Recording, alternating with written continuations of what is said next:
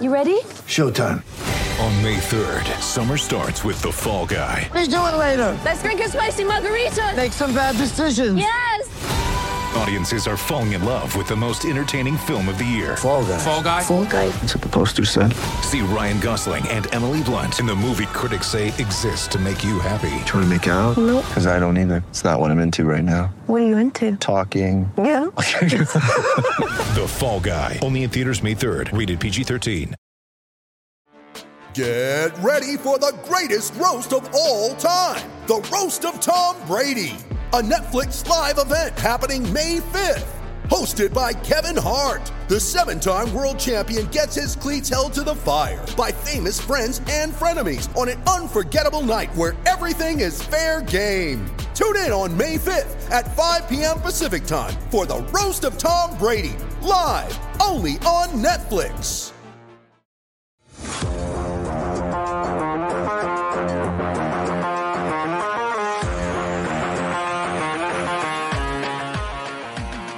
Welcome into the PHNX Coyotes podcast, brought to you by the one and only DraftKings Sportsbook app, America's top-rated sportsbook app. Don't forget to hit that like button, subscribe wherever you get your podcasts, and leave us a five-star review. I'm Leah Merrill here with Craig Morgan and Steve Peters on a rainy Thursday morning in the greater Phoenix area. How are you both doing today? It's kind of nice to have rain. It's a little cooler this morning. Uh, nice change of pace. I, I, I always wish that like July and August in, in Arizona could be the rain season where it just rained for two straight months rather than what we get. Wishful thinking, Craig. Yeah, I got nothing. I got nothing. Rain's fine. It sucks. I got the garbage days. Oh I my garbage and garbage got to go in and out in the rain. That kind of sucks. The dog walk is tough in the rain. Uh, whatever. Let's go. Leave it Let's to go. PD to bring his positive twist on everything. oh my A little god. sunshine into your morning. well, we haven't done a around the NHL episode in a while, mainly because there hasn't been a ton going on. But there's enough going on that we are going to talk about some things. And let's start with Coyotes news because there's a teeny tiny bit of it. Um, and let's start with Lawson Crouse because I think that's the the thing that's on people's minds right now. It's time relevant, and that, of course, is that Lawson Crouse has an arbitration date set for Monday, August 8th. Craig, do you have any more details on that or what we can expect over the next few days here? I'm just surprised that there hasn't ha- there haven't been really any substantive talks since the draft uh, between Lawson Crouse's camp and the Coyotes, and maybe that's by design. Maybe they get down to business over the next couple days um, to try and work something out before that arbitration hearing. You know, PD has mentioned this, and a lot of people have talked about it in this past how brutal those hearings can be because the club basically has to come in and say, here are all the reasons why we don't think you're worth the money and then the player has to say why he thinks he is worth the money so by nature it's just adversarial and it's it's it's you know you can say oh everybody forgets it and you can come back from it after that but i don't know I, when i look at Lawson Crouse he's the kind of uh, again he's the kind of player that you want to have around for the future they're going to need some players that are veterans like in their late 20s when they come out of this that can lead this team. And he- he's a guy that I, I think could even be a captain on this team, given the way he approaches his daily business, the, the respect he has in the room. Maybe not the most vocal guy, but he has a lot of those leadership qualities. So you need a few of these guys around. I know Lawson Crouse would do that sort of deal. He'd be he, he'd like to be a part of that. He's he's happy to be a part of what comes after this rebuild for the Coyotes, but the two sides are just far apart on the money right now. I, I wrote this a while ago. I think the the desired length of a deal is five years for both sides, but while the Coyotes are probably in the the three ish range, Lawson Crouse's camp is in the five ish range. I hope there's a happy medium there, you know, somewhere in the forest. Like if you look at Lawson Crouse's comparables for what he's worth on an annual basis, just over a short term deal, it probably is in the threes. But when you talk about giving up years of unrestricted free agency, which is what happens in two more years, well, then the price goes up. So you have to, you know, adjust for that. So that's why I think it can rise into the fours. Are the Coyotes willing to commit to that? I, I guess we're going to find out in the next few days. But if they're not, if they really just accept whatever the arbitration uh, uh, plays out, you know, a one-year deal or a two-year deal, we could be looking at a situation where Lawson Crouse walks in two years. And again, I, I, I, get what Bill's trying to do with building this team for the future, but you need some of these pieces. You can't just clear the entire deck of the past. I, I don't think that works either. You need some key guys to shepherd this team to the future. And, and I really think Crouse could be one of those guys. The problem for me, Craig, is this team isn't ready to win. And they're not trying to win and they're not trying to make the playoffs. They're, uh, I don't you know if they're really concerned at, at appeasing the crowd base at this point in the fan base. Lawson Crouse, you said he's a big player. He's 25, got 20 goals last season. He can provide offense. He can be a physical player. He plays up and down the ice, can kill penalties. He's a guy that most teams are going to want. Um, I don't think that there's going to be an issue, even if they sign him, that he's a guy that's going to be a valuable asset at, at, a trade deadline, either next year or the year after. Completely agree with all those things. The problem for Lawson Crouse is, and I, I, I got to temper how I say this. I don't think the Coyotes care. Like it doesn't matter. We because in, in Bill's mind, we can get another Lawson Crouse three years from now when we're ready. Now, me, when I'm looking at it, I, everything you said about Lawson Crouse is true. He's a good person. He's good in the room. He could wear a letter for this team, could be the next captain for this team, can help you in all areas of the ice. But I don't know if that matters to this team right now. And, and I think the, the issue for me is going to be the adversarial relationship that you talked about. If this arbitration hearing goes through, this is going to be a hard bridge to get over. I, I, I just don't like it. I hope they can come to some short term solution before Monday that both parties can walk away and go, I'm okay. I mean, you look at his average, his last contract was just over a 1.5 million um, for three, and it, it's a huge raise no matter what for Lawson Crouse. And to your point, if they settle for a, a, smaller length of term, can they come up with some agreement? I, I guess we'll see. I, I hope what whatever happens, it, it's best for Lawson Crouse because he deserves to come out of this. You know, he's done everything right for this organization since he has been here from Florida it's just a bummer too. Sorry, Craig, to cut you no, off no, because because uh, like nobody's trying to make this make people think that we need this core now to stay, but going through this rebuild, like you need. I don't think you need just one person. Like you need a small group, and we thought it was going to be around Jakob Chychrun. I think everyone's already come to terms with the fact that Jakob Chychrun wants out, and we'll get to him in a little bit here. But I think fans have have accepted that. So now you shift your focus. Okay, Keller, who's been, you know, outspoken, he's come out and said that he's, you know, willing to be part of this rebuild, and you consider Crouse as part of that too, and Hayton, and if and maybe some others that I'm missing. But if you take away Crouse it's like it just feels like scraps going forward, and you still need a core foundation. You need to have fans have vested interest, and I think Coyotes fans are some of the most loyal NHL fans there are. You know, like look at all the just BS that Coyotes fans have to put up with and deal with and defend their team day after day after day. But also, it's like we need a little something in return. And I know it's a business and I know it's not about what fans want, but I'm just from the, the perspective of fans, like to me, Lawson Crouse and what he represents and being part of the core moving into the other side of the rebuild is so important for morale more than anything. Yeah, you got to give him something. Yeah you got to give fans something to cling on to. And I'm not sure, like you said, that Clayton Keller is enough. I also don't think, you know, for for his incredible breakout season, I really don't think Clayton Keller is like captain material. So what are you doing there? And and going back to something you said before, PD, if uh, uh, maybe the Coyotes don't care, that may be true. But then why come out and say, as Bill Armstrong did, that what's the first thing you do when what's what's the first thing you're looking for when you trade a Lawson Crouse? You're looking for another Lawson Crouse. He made it sound like he's a very valuable piece to them. So if that's the case, what's going on here? I, I, mean, we're four days away from that arbitration hearing. And didn't Bill during the season like say to you that's our number one priority? Yes. So it it felt like it was I think it felt like it was a given all season long. And you're like, okay, when the when after the draft, after everyone has time to focus on next year, like that's going to be the number one thing. And maybe yeah. it was, and they just couldn't come to an agreement. But I just, I don't know. The other part of it for me is when you come through this rebuild, we all understand it. We've talked about it at nauseum, about the rebuild, when you come through it, you want some people to have a vested interest in the city, the organization, the logo, the jersey, the franchise and to have that, you need players that have been here for a while that that believe in what you're doing. And, and a la Shane Doan. I mean, Shane went through some lean years here, but he believed in the organization and he he, you know, the blood, sweat, and tears were all in, in the Kachina Black. So Lawson Crouse is one of those guys. He's got a vested interest here, not just in the community, but with this yep. franchise and team. He believes in it. You know, bleeds Coyote Red. So I think that that's extremely important when you get through it to have those kind of players. Because if you just get a band of mercenary players that don't have that emotional connection or emotional tie, you're not getting the same performance on the ice and you're not going to get the same result. You need people to believe in it. I get it. You're not going to get 20 guys. I thought you might. You look at the Tampa Bay Lightning, how many guys mm-hmm. that they had went through their American League team and and grew with the franchise. I think it happened in Chicago, and we talked about a lot of these teams. Lawson Crouse is one of those guys right now. And they've got, you know, they just re-signed Christian Fischer. He's one of those guys. Clayton Keller's, he's a coyote. That's what Clayton Keller is. So to me, that's why it's really important that they keep Lawson Crouse.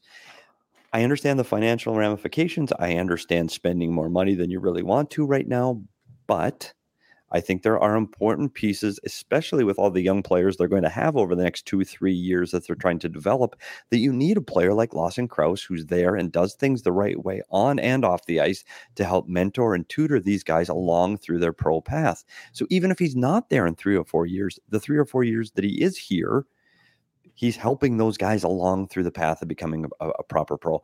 I think it's imperative they get him signed, and and I think you know Bill's comments, like you said earlier, that he's made in the past would lead you to believe that he thinks it's important also. Let's hope a deal signed be- on Monday before they actually go inside the hearing. And to underscore something else you said about wanting to be a Coyotes, that's another mantra we hear from Bill Armstrong all the time. We want players who want to be Coyotes. Lawson Crouse wants to be a Coyote. He and Claire Stewart love this area. I mean, they're they're basically local celebrities and they're very happy to be a part of this community for the future. So again, I, I think I think the ask of, you know, north of five million per season is too high. But that's what agents do, right? They set a high bar and then you find some place in the middle. But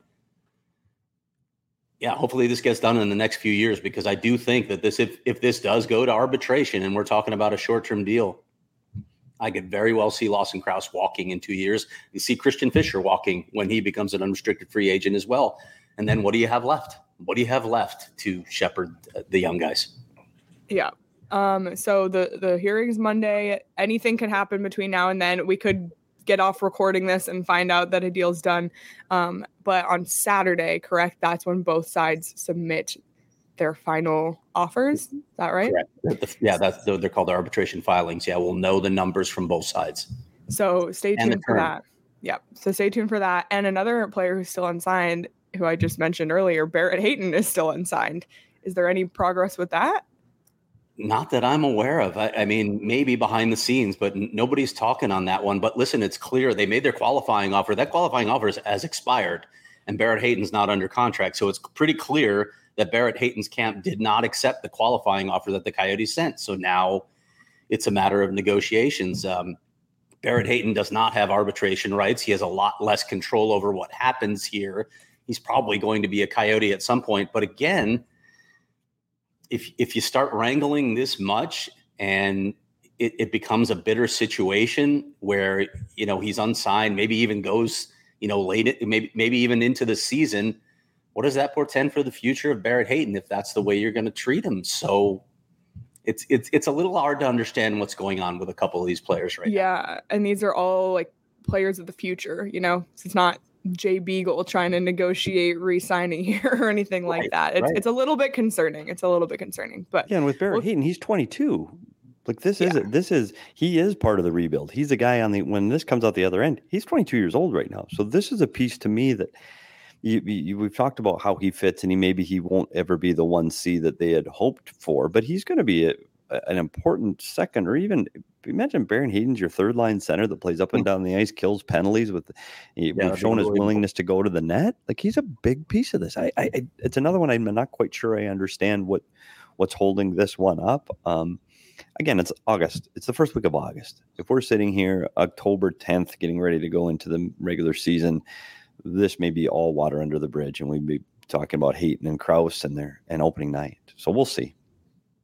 Lastly, Jakob Chychrun, we've been talking about him a, a lot this summer. Um, kind of put the trade rumors to rest recently after you know, Craig reported that it, do- it didn't seem like he'd be moved, but we've seen in the Discord and on Twitter a little bit some some rufflings of uh, Jakob Chychrun to Ottawa rumors. Is there any evidence that this is true, or is this just strictly rumors? I my my understanding of this right now is that this is pretty one-sided. That it is not the Coyotes' side that is driving these rumors. This is uh, probably the agent that is driving these rumors. Jakob Chychrun wants out. He wants out. It's pretty clear. And he, yes, he would be happy to go to Ottawa. I know that for a fact. Uh, you know, if if you know about their the family summer cottage in in Arnprior, it's pretty close to Ottawa. Uh, Ottawa has made some moves. They're an up and coming team. Yeah, Jakob Chychrun would go there, um, but is Ottawa willing to pay the price? I think there are a lot of people wondering if the Coyotes will lower their price for Jakob Chychrun. Bill Armstrong continually says no, that's not coming down. And if people aren't willing to match it, he's not going to undervalue an asset. Look, Jakob Chychrun had an off season last year. We all saw it. We all saw his struggles, maybe not even, you know, a complete willingness to buy into what was happening here. His value is down now as a result, but that is the worst time to trade a player because his market value has dropped, but you've seen what he can do in the past, those two seasons prior, where he mm-hmm. was a very productive offensive defenseman. You don't sell low. This would be a bad decision to suddenly mm-hmm. decide I'm going to uh, lower my asking price just to get him out of here because it could be problematic. No, what you do is you hope that Jakob Chychrun gets back on track and, and recaptures some of his former level of play. And then he ups his stock and you can get the trade that you want. And in order to do that, and I said this, I wrote this already, and I really think this is going to happen. There's going to be a meeting of the minds. There's going to be a conversation between Bill Armstrong and Jakob Chychrun and Andre Tourigny about what went wrong last season, why those four other players that we've talked about, Lawson Crouse, Nick Schmaltz, Clayton Keller, and Barrett Hayton, all managed to take major steps forward, and you did not under Andre Tourigny. And then I, I do think it's almost going to be like an ultimatum. You need to perform. You need to get out there and perform. And if you don't, there are going to be repercussions. They don't have to trade Jakob Chychrun. He's under contract for three more years at a really team friendly salary. They have all the control here. So all this noise to me, I think, is still just being driven by Jakob Chychrun's camp, trying to find a way out. Yeah, he'd be happy in Ottawa. Yeah, the, they'd love to have him at the right price. But again, there are these other factors to consider. It takes two to tango, and I'm not sure that the Coyotes are on board for the type of deal the Ottawa Senators are looking for. Devil's advocate, Craig. What if Jakob Chychrun comes in? They can't get the price they're asking for, and he gets six goals, and he's minus thirty-five, and he's pissed off, and he's grumpy, and he's pouting. How, how easy is that asset going to be to be traded next year? Not Now easy at talking- all. What, Exactly. what happens? What happens if that's the case? If he's playing poorly and pissed off? then you're I'm- stuck with an asset that doesn't like it here and you don't like him. Now you're really screwed. That's why I'm, I disagree with you a little bit. I say trade him. I say drop the price, get him the hell out of here. Because what we saw last year is a player that was unhappy and pouted versus a, a Clayton Keller who worked through it and got better. I, I- there's nothing indicated to me that Jakob Chychrun's going to go, oh, okay, now I'm going to play hard this year. I, I, nothing out there that he, he was invisible the last 20 games. Where was he? I know he's hurt, but but I, I, I don't know how he's just gone. So I'm worried that if you don't do it now and get something for him, that you're sitting here in a year going, oh my God, his numbers are worse. And not only that, now he's got a reputation of, gosh, if he's not happy, he's not going to play, which you clearly don't want to try to trade to a new organization. I'm very concerned about it. And uh, having said all these things, I like it, Jakob Chychrun. I think there's still an upside for Jakob Chychrun offensively. I think he can get back to the way he was when he scored a league leading goals by a defenseman. I think that's in him but he's also got to want it and he's also got to be a happy little camper and he's one of those players that you got to stroke and pat and he's got to like where he is and if he doesn't like the situation where he is i'm afraid you're going to get more of what you saw last year especially when you got a player like shane gostisbehere who's eating those minutes on the left side that Chychrun wanted he's getting the one power play time he's getting the, the offensive opportunities that Chychrun wanted and that makes for a very unhappy Jakob Chychrun. so for me get a deal done get it done. Get a couple of assets. Get a get a. Maybe you're not going to get two firsts and a prospect. Maybe it's a first, a prospect, and a player. I don't know. Whatever it is, if mm-hmm. I'm doing the deal, and clearly I'm not. I'm sitting here with you guys, not under the pressure, and my job's not mm-hmm. dependent on it. I would be trying to move Jakob Chychrun. could the conversation go just like this? Hey, we need you. We're willing to move you. We're willing to trade you, but you need to get back to your level of play Yes. so that we can get what we need to get for you because we do think you're a valuable asset. So it's on you at this point, Jakob Chychrun. You get to that level, you play the way we know you can play, and we will trade you. We'll we'll honor your trade request, but it's on you to make that happen. And that's fair. And I think that puts the onus on the player to to to dig deep and do more and do better. And we talked about that even last season with Phil Kessel. The same thing. Phil wanted out desperately. Well, Phil, unfortunately, if you want out, you got to score. Like you've got to put up the numbers You, you offensively to literally get have to play your way out. you got to play your way out. And and Craig, that's a fair argument, and I and I think that's probably a reasonable conversation to have, similar to arbitration. I don't know how you walk out of that meeting going, okay, we're all warm and fuzzy, let's all get along.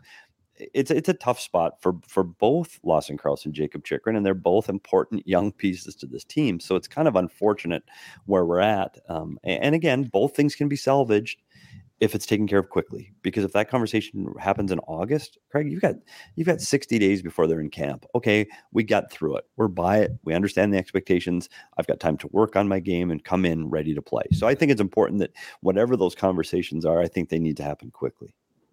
Well, we still don't know the opening night roster for sure, but there's team total points, which, by the way, these went away kind of early last year. So get in on this now. So, right now, the over under for the Coyotes total points for this season 65 and a half. Wow. Over was or 67 under? last year to start. Okay, so it's a little. I got in on that, by the way, early. Which you got to get you got to get in early. It's equal odds minus 115 on both sides. So just think about it. It's really funny seeing this listing because like they were they're right next to New York Rangers which is 99 and a half and like Colorado that's 112. So, you know, not not exactly in those numbers quite yet, but Is it tons of- last, Leah? Is that the lowest? I don't know. I, it's not Okay. in order. Okay. Chicago's 66.5, so they're close. Close. I'm gonna try and find Montreal while I'm talking. But anyway, tons of stuff you can bet on on DraftKings, even though it's August. Um, for hockey, all of the individual awards, team futures. Um, you can bet on teams to make the playoffs, division winners, conference winners, Stanley Cup winner. So get all of that in now, or if you want to bet on things going on currently, tons of sports going on right now still, even though hockey is in its off season. So just make sure to download the DraftKings Sportsbook app now if you haven't already to get in on that. Use the promo code PHNX, make your first deposit, and get a risk free bet up to $1,000. That's promo code PHNX only at DraftKings Sportsbook. Minimum age and eligibility restrictions apply. See show notes for details. Um, there are some teams that have been avoiding arbitration with their players. There's been a few signings around the NHL. Um, for starting off with the Calgary Flames and Andrew Mangiapane, who, by the way, I didn't even know he existed before last year. But then he was on the 32 Thoughts podcast at the beginning of last season. And I thought, oh, like they won't have him on unless he's significant. So I had him on my fantasy hockey team. Great decision by me there. That's a good Um, GM. but yeah, so he signed a three-year, five point eight million dollar extension with the Calgary Flames. I feel like things have, t- you know, started to trend better for Calgary. They've had a very interesting offseason. Um, and also Oliver Kylington. I don't even know who that is. If I'm being Shillington? honest, It's Shillington. is it? Yeah. Why would it be spelled with a K? With a K? Why would they do that? buddy, buddy, I don't know. It, it just is. That is rude. That is rude. anyway, any thoughts on, on on the Calgary Flames signings and such? I think they needed to. I think they were in a spot where, wh- wh- after the trouble that they had between Gaudreau and Tkachuk, that they needed to do. Um, they needed to make a move and needed to make a splash, and they needed players that wanted to be there. Uh, these are incredibly important signings for Brad Treliving and the Calgary Flames. It makes them relevant again, and still puts them at a, at a team that's that you put near the top of the Pacific Division. Ditto. Let's see, look at that. Wow. Wow. Um, all right, and then we got New Jersey avoiding arbitration with Jesper Bratt, one year, five point four five million. I'm just gonna list off a few, and then we can talk about whichever ones. The, the Edmonton Oilers with Jesse Puljujarvi. Is that Puljujarvi, course. yeah. God? These names. And Jesper Bratt. Jesper Bratt. Oh my God. Right? Of course. Why do they do this? Um, the Flyers and Zach. Mc- someone else should just read MacEwen. these. MacEwen Yeah. the Ducks, Isaac Lund- Lundstrom, Yep. Kraken, Morgan Geekie, brother of Conor Geekie. Um, so quite a few. Oh, and It I, happens, right? It happens. yeah, yeah. and and it still could happen with Lawson Crouse. Right. And I, we, all these got pushed right to the brink. And, and Yep. you've heard of cases where guys are literally about to walk into the arbitration hearing room and get a deal done. The Lawson Crouse thing could easily get done by Monday. And in fairness, like uh, when when I talk to Bill about this, mm-hmm. like he doesn't want to talk about this every day. It's just it gets exhausting, but he's just like it's part of the process. It's part of the process. So maybe it will be. Maybe we'll we'll have a Lawson Crouse signing over the weekend, and then everybody will be like, oh, okay. Yeah. The one and- thing about all of those deals is they're all short, like one to three years. Well, that's Nothing- it can only be one or two years out of out of arbitration, and that's that's the scary part for Lawson Crouse, right? Like, what what if it's a two year deal, or if it's just maybe he just does one year? Like I've I've heard it floated that he could do one year arb, one year arb out. He's gone. He walks. Christian Fischer is gone, and then I mean, you, look, we we we've heard them say Clayton Keller is a, a part of the future now, and clearly he had a great season where you're like, yeah, okay, he's finally realized it. But let's be honest, the contracts for Clayton Keller and Nick Schmaltz are a big part of why they are a part of the Coyotes' future because those are those are big contracts. They're they're tough to move. Yep. Um, and then a non-arbitration one, but just a, a UFA who signed uh, John Klingberg signed in Anaheim on a one-year deal. That was surprising that it was such a short deal, but maybe he just wasn't getting the offers that he thought he would.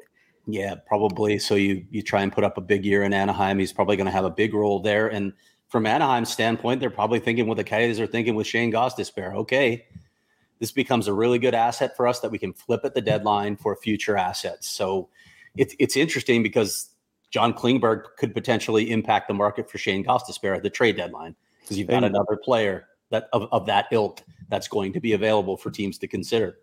Leah talked about the, the team points and and DraftKings. You look at this Anaheim Duck team and what they've done over the summer. You've got Troy Terry and Trevor Zegras coming back, offensive powerhouse with some of the best offensive players in the league. You add Frank Vatrano and Ryan Strome from the New York Rangers. This is a team that at the back end they've got Shattenkirk. Now you've got Klingberg, you got Fowler, you got Jamie Drysdale, one of the best young defensemen in the game, and throwing John Gibson. When John Gibson's on, he's as good as anybody in the league. I don't care anybody says. I love John Gibson in the net. So this team now goes from being, eh, they're they're working their way through a rebuild. They've got some nice young players too. Adding pieces like this, I don't count this team out. This is a team that could sneak in. You know that that that could be one of those teams that's eight, nine, ten. That right towards the end of the season, you're going, holy shit, the Anaheim Ducks are hanging around. Like, uh, don't especially in that division. exactly. And I, and I know, and sorry, I know last year we talked about like when we were guessing the, you know, the order of how everyone would finish. uh, I think Craig and I both said Anaheim and PDU said San Jose. Looking ahead at next season, like I don't think Anaheim's going to be at the bottom of the Pacific. I do think it'll be San Jose, and we'll get to them in a second. Um, but you're right, this Anaheim Ducks team, like they're they're on a, a good pace. I don't, they're not anywhere near contender status or anything like that, but there, there's some excitement there. It's a possible playoff team. And you look at Vegas, we're still unsure what Vegas is going to become with all the changes there and Robin Lehner up and down and guys getting, you know, uh, Pacioretty being gone. We're still not sure what they're going to look like when they actually play an 82 game schedule. Who knows? But you look at Edmonton and Calgary and Vegas are the three premier teams in the Pacific. LA makes the playoffs. Can Anaheim sneak into that group of four? I mean, I think they can be around it. I think they they they made some improvements this year that that at least they'll be taking a step forward. And that brings us to the back to the San Jose Sharks, who have hired their next head coach. David Quinn has been hired as the next coach of the San Jose Sharks, carrying on with the NHL coaching carousel.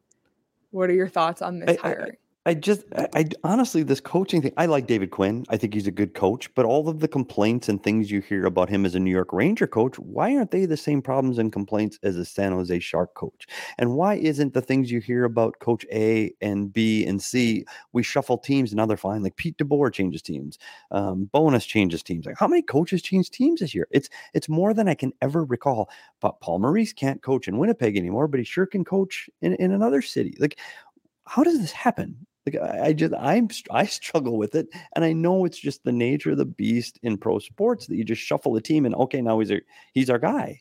Well, didn't you watch the news or don't you watch other teams? Like he this coach had a problem in another city for A, B, and C reasons, and now he's better now. Like now all of a sudden he's a good coach. Or I'll take the reverse. Gerard Gallant, you're your coach of the year. You take a team to the Stanley Cup Finals. Now you can't coach, and we're going to fire you.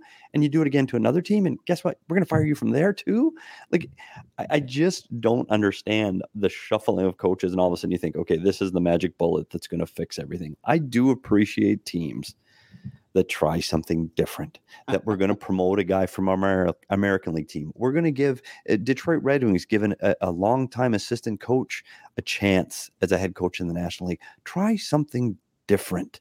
And I, and I appreciate teams that think outside of the box and try that. I understand. Hey, if Jon Cooper comes available and he wants to go, hey, I'm negotiating and I'm going to jump ship because my contract's up. Yeah, yeah, he won cups. I, I get that. The, the the part of guys getting fired on non-playoff teams and being hired almost immediately to do another job it just baffles me in this league I, I, don't understand it i wish someone would explain it to me because they'll go fail somewhere else too and they'll be gone in two more years so kudos to those teams that take a risk take a chance and including the arizona coyotes thought way outside the box bringing a junior coach in at least they're trying something different okay there's my soapbox i'm off it Got a lot of thoughts on this. Um, this has been an issue in the NHL forever. It's a constant recycling of coaches. And I think part of what plays into that is that GMs are risk averse. I need a guy with experience. I need a guy that I know has done the job before. I can't go way outside the box, take a big swing at somebody, and oh my God, it was a complete failure, and that's all on me. So they're risk averse. Like take a, a you know a less risky deal, a guy who you know has some warts, but has done the job before. Having said that, I do think people can often get better at their jobs over time, right? You learn from your experiences. So if you failed in a previous stop, that doesn't mean you're going to be a failure in the next stop. If you're self reflective, right? If you think about what did I do wrong? What can I do better? What did I learn from this past experience that makes me a better coach going forward? I think part of that can play into it as well. But I do get tired of this. I mean, we've seen some coaches where you're like, buddy, I mean, you're out of strikes here. You, this shouldn't happen again. And you, you talk about taking risks or grooming your coaches. I am surprised that the AHL does not get used more as a place to groom your coach of the future. You're doing it with your players. Why the hell aren't you doing it with your coaching staff? And you mentioned Jon Cooper. He's the classic example. Right. He was the AHL coach with no NHL experience. He comes up with a group of guys that had success at the AHL level and they win cups. Yeah. That's the model. That's what you should be following.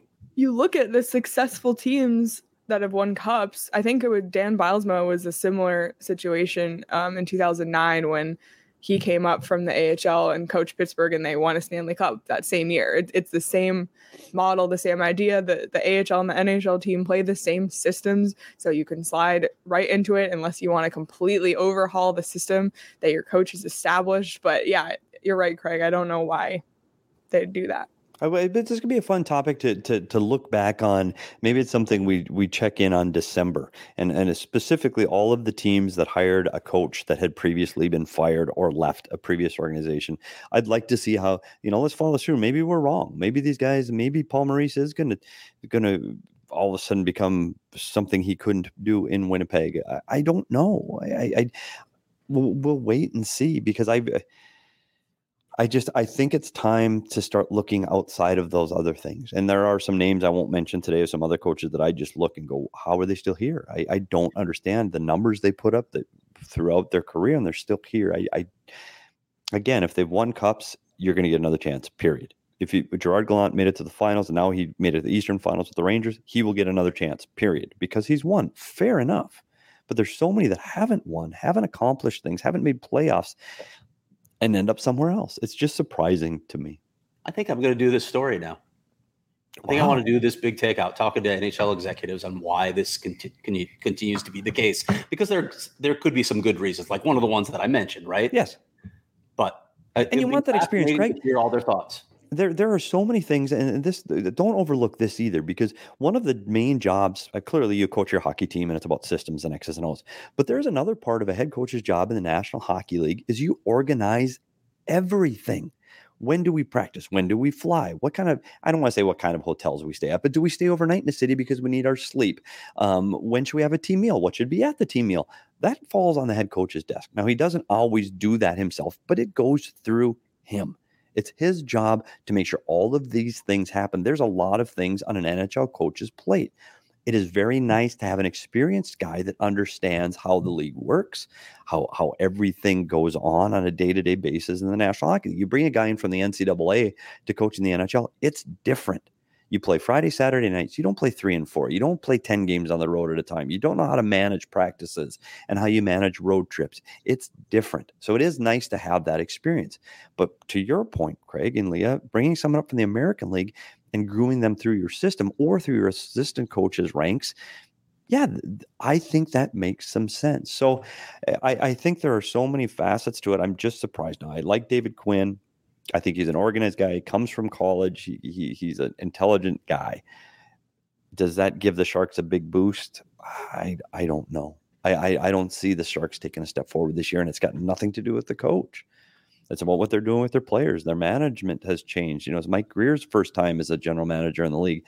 There's a lot of things. The San Jose Sharks are behind right now they they need to try to take a step forward. You've got Erik Karlsson on a big contract. You just got rid of Burns, who's one of the fan favorites there. There's a lot of changes in San Jose that won't necessarily be reflected by the general manager or the coach. With all, I just dropped my phone. Sorry. um, all of these coaches switching teams over and over, they they need to make sure they have the the right gear for the team they're on. So they should check out FOCO, our partner, who is a leader in sports merchandise and collectibles. FOCO's got you covered with the best Arizona merchandise. They've officially licensed gear for men, women, and kids, and everything from bobbleheads to swimsuits to Crocs. Head on over to FOCO.com, that's F O C O, or click the link below in the description for all non pre-sale items. Use the promo code PHNX for 10% off. They probably have a lot of uh, different team gear, but they got to stay on top of it with all these changing teams last NHL topic for the day before we wrap up. There's still a few notable free agents who some of them more surprised than others that there hasn't been movement on. Um, and of course, the one who leads that list is Nazem Kadri, who has yet to sign anyway. I literally thought he would be either a day one or a week one signing, wherever it was. We've heard some rumors about the New York Islanders, um, but still nothing on the Nazem Kadri front. Yeah, I'm surprised it's gone this long. I, I honestly am, and and maybe you know I, I see all sorts of uh, theories out there. Excuse me.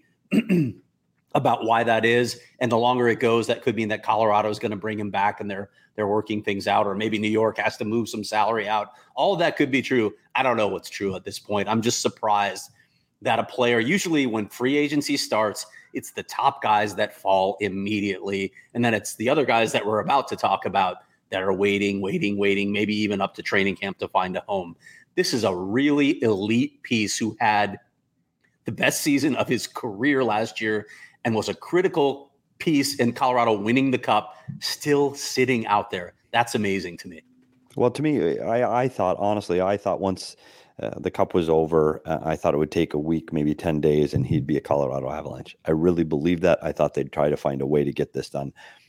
I know the Colorado camp desperately would love to have Kadri back. The problem is their available cap space right now. So if you want to bring him back, you're going to have to get creative. They got three and a half million dollars left on, well, just under four million dollars on their cap space that's not enough to get a deal done with Kadri right now. So they're going to have to find a way to move some pieces out to make some room if they are to get that done. When you look at other teams and these rumored again to the Islanders, and if you've been around the league or know the league at all, Lou Lamoriello might have him signed to a five-year deal right now. he might be there skating in an Islander uniform and nobody knows about it because that's, that's the way so true. Works. I don't know how he does it, but like like Good Steve Yzerman is probably the next guy who's managed manages to keep things under wraps. But man, yeah, the cone of silence. Like Lou, I, I feel like there's like a, an unwritten threat with Lou. Like if, if you leak this, yeah. you know, I got some cement shoes for you. exactly. I tell you what, the cone of silence around Lou Lamoriello is absolutely amazing. So that it could be, and, and, that does make some sense for that team too. Another team that's trying to make a little bit of a splash and push. So I am surprised he's still there, but he's going to be an integral part of some team's run to the playoffs. I don't think he's going somewhere to a team that doesn't have a chance to win next year. Definitely. Um, and then a few other notable ones. You know, th- these this list is they're a little bit older. Not we weren't really expecting any. They don't really carry as much. yes, they they used to be star players. Let's just say that. Um, Phil Kessel still available. PK Subban, Keith Yandle, which still a chance he might retire. Who knows? Um, and then Braden Holtby. There's obviously more free agents, but those are just some of the the more familiar ones is this a matter of they're kind of waiting to see what happens or do you think it's a matter of there's just haven't been offers or like wh- I think it's no. the latter. with, well, I can, I can speak to two guys in particular. With Kessel, it's going to come down to a very short offer for Phil, and it's going to be low money. Uh, it's at, at, this point, it's a it's going to be about Phil willing to take a lot less than he's been worth in the past, and I think he wants to go somewhere where he can at least compete in the playoffs. We've heard some rumors with Edmonton. We'll see if that shakes out. That even seems like a weird fit for me with Phil Kessel, but yeah, I don't I don't think any team's in a rush to bring Phil Kessel aboard. As far as Keith Yandle, I actually reached out to his agent a couple weeks ago, Jerry Buckley, and he just told me Keith's training and preparing to play in the fall, but he hasn't made a final decision. He's just evaluating as we go. That to me is agent speak for we'll see if Keith actually gets an offer because at this point in his career, you could see teams just moving on from Keith Yandle, who had a, a great career, mo- much of which we saw here in Arizona. But again, he's he's well past his prime. It, it, it may come to a point, especially with the economics of the league these days, where a player like Keith Yandle just has to hang him up. Yeah, and I think the other thing interesting with this group specifically of these four names, Kessel, Subban, Yandle, Holtby, that we're talking about all older players. And what you've seen, the trend in the league over the last several years is younger, faster, homegrown players. Why would I get a Keith Yandle when I can play my own 22 year old defenseman that I drafted? I, I think that's going to be a problem for all of the guys on this list. Keith Yandle, Phil Kessel didn't have great years uh, last year. It's going to be it's going to be interesting to see what pans out. I know Phil Kessel is still training. He's here in the Valley. He's skating. Um, he's trying to, you know, get ready and prepare for the next season. But you're right, Craig. They're not beating down the door right now. Is the, the offensive output, and I'm not blaming Phil Kessel completely. You need teammates. You need to play in the right the right situation to get points on the board. Um, but Phil needed to play his way out, and unfortunately, that didn't happen. And the power play points weren't there. And Keith Yandle had a tough go to end his season in Philadelphia too. So I, I don't know. I mean, you'd hate to see players like that out of the game, um, but but it's it's going to be it's going to be a, a short term, low money and a different role. I mean, Phil Kessel is not going to be an everyday. He might be a fourth line guy that's in and out of the lineup, or he might be a guy that only gets power play time. I mean, it's they're going to be a different role, and they're going to have to be able to accept that, or this might be it. With Kessel in particular, though, PD, can he play on a fourth line? Knowing the role that a fourth liner plays. I don't think he's a fourth line player. He's not a guy that can be in first on the forecheck. He's not a guy that's going to put a guy up against the glass. He can't play gritty like that. I'm not sure that he's a guy you put on your fourth line. He's an offensive specialty guy that can play on the power play and beat a goalie clean with his shot from the top of the circle. That's not a fourth line player. So it's going to be an interesting hybrid of how you can get him ice time and still get him out on the power play. Because I still think he can be an asset on a team's power play. I really do. I think on a team that's struggling on the power play, I think he can help last tiny tidbit of news the Calgary Flames announced their name and the logo of their new AHL affiliate, the Calgary Wranglers. If you haven't seen it, Google it. Um, I personally love it. I love the name. It fits Calgary and it has still the, the flame element to it. I, I love it. Yeah, it fits the city. What what surprises me, I guess, a little bit about Calgary's decision to bring their AHL team back to Calgary is just location. Like travel's really hard in the AHL. Um, and if you look at the layout of the Pacific Division, by and large, those teams are in the Southwest. Calgary, you got Abbotsford up there, of course, for Vancouver. But other than that, I think the next closest market is San Jose. That's a lot of travel for that team. That's, I mean, part of the idea of creating the Pacific Division in the AHL was to reduce travel because you want to have that development time for your team. Calgary's in a tough situation there. Uh, I know they, they, you know, they, they they felt like the California markets were tapped out, but I thought maybe they could have explored some other things. I've always wondered about, like for instance, Salt Lake City as as a market for an AHL team. Why didn't you look at something like that or something that would have brought you closer to the vast majority of the Pacific Division teams? But they've elected to bring it to Calgary, and that's that's going to be some wear and tear on those players. Obviously, recalling them is really easy when you when you need players, and I think they like that aspect of it. But from a development standpoint, I wonder about it. It's interesting to me because you're going for a team that was in Stockton. For those who didn't know, they played in Stockton, California, and you talk about the Ontario Reign You've got the Arizona's got their team down in Tucson. You're putting a team. Vegas has got a team in Henderson, and Seattle's got a team that's nearby as well. You Coachella got Valley, yeah, yeah, yeah, and near and, Palm and the Springs. Ducks are in Ontario, right? There's a lot of teams down here. yeah. So to me, I, I know Calgary and Brad Treliving were were big proponents of getting this Pacific. Brad was a big key figure in getting this to happen, to getting a Pacific division started. He started that when he was here in Arizona as the assistant GM and and starting to get these teams here. And again, the biggest reason is travel.